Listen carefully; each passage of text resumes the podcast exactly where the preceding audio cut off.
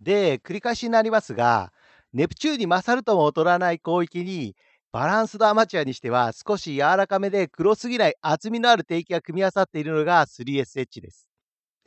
定期がそこそこ効くようになって、音調にメリハリが出て、その定期もウォームな音なんで、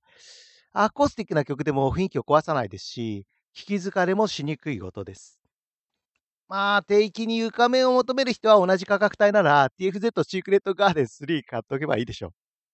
あっちは小雪も音がカリカリしてて、ちょっと私にはね、音の出し方がくどいキャラクターですけどね。